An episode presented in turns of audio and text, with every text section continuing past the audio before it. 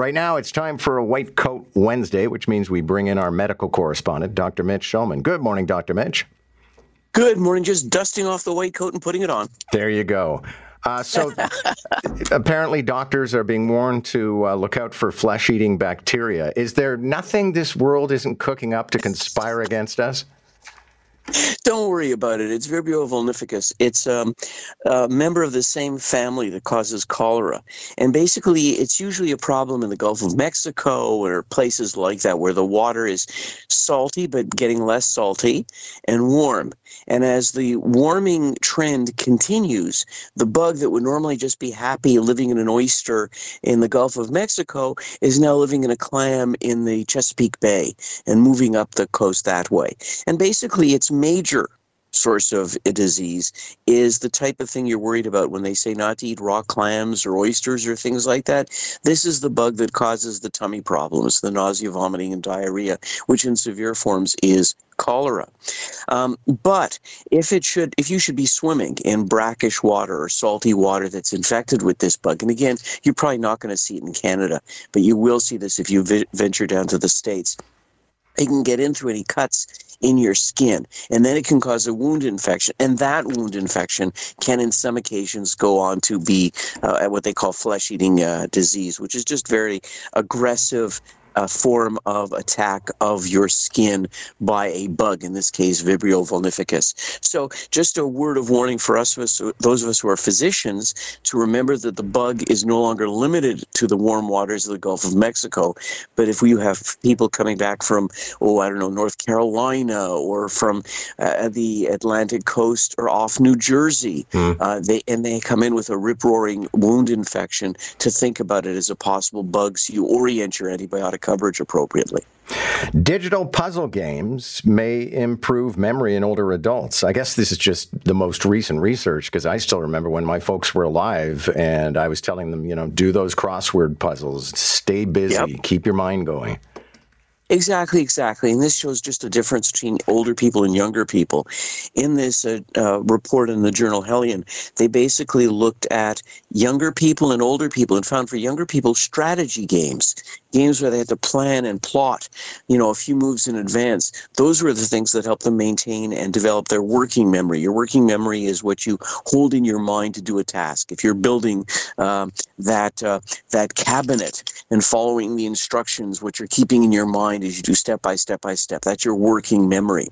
In older people, they found though if they did puzzle games, digital puzzle games, Sudoku, uh, word puzzles, those were the things that really helped them to develop. So a difference in that age span, 18 to 30 versus 30 and above, but certainly another uh, basic proof that using your brain, whether it's to read or to sort out puzzles or to play these types of digital puzzle games, may do you some benefit in terms of helping to improve your memory as you get older. I have to confess, I can't stand puzzles, Dr. Mitch. And like with Wordle, it's just I. give me the word. Just give me the five Thank you. letter word. You and I are the, ex- the exact same way. I find them. No, just, yeah, let me get to work. Don't, don't waste my time. yeah. So, uh, melatonin. I know that uh, some people used to tell me it's a great way to get over jet lag, but uh, what about melatonin and memory formation? So basically, when you go to bed, when you become sleepy, it's because levels of melatonin have naturally built up inside your body. And one of the things that interferes with melatonin production is light. So if you're exposed to light, you may find it more difficult to fall asleep or stay up later. Well, we've used that for a long time to try and help people to fall asleep, or if they're suffering from jet lag, which is a shift in their normal body's rhythms. Well, it turns out melatonin may be involved in the fact that when you sleep, you form your memory memories and you form your memories stronger. That's why if you study just before you go to bed, you're more likely to remember the stuff that you were studying the next day when you wake up. So the question is, could melatonin on its own just help to boost memory? Now, this is a mouse experiment, and it did seem to work there. It's going to be a huge leap going from a mouse experiment in a maze or recognizing something that's familiar or not familiar to something that will help you and me retain memory of things that we want to memorize and prepare for the next day. So we'll have to wait and see on this one. So if you're using melatonin to help you sleep, that's one thing. Don't use it as a memory boost yet. It might but not yet. Okay. Uh, and finally, some new tests are suggesting that the new COVID 19 variant everyone's talking about that is expected to spread this fall with everybody going back to school and back to indoors uh, may actually be less contagious and less immune evasive. Okay, so what does that mean? So this is what we were talking about early on in the pandemic when I said we were getting information too soon and it was hitting our brains, our eyes, our minds before anyone has had a chance to really assess what's going on.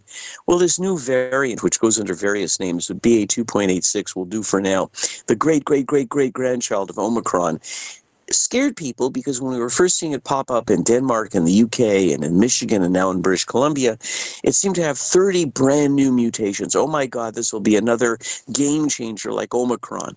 And now they're starting to do actually do the research. And so far, the research seems to indicate that, nah, maybe not. We're going to have to wait and see.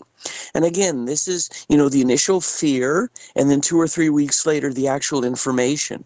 And we, we, we said this earlier on. One of the problems right now is we need to give people a chance to analyze, to do the research, to actually put things in perspective. So, yes, it's good to know what's going on, but I wouldn't panic. And, and that's what I'm trying to convey an idea that follow what's going on, yeah, but just be aware. Don't let it, don't let it freak you out. Yeah, all right. Thanks a lot, sir. Good to have you. Always a pleasure. You have a great day. That's our medical correspondent, Dr. Mitch Shulman.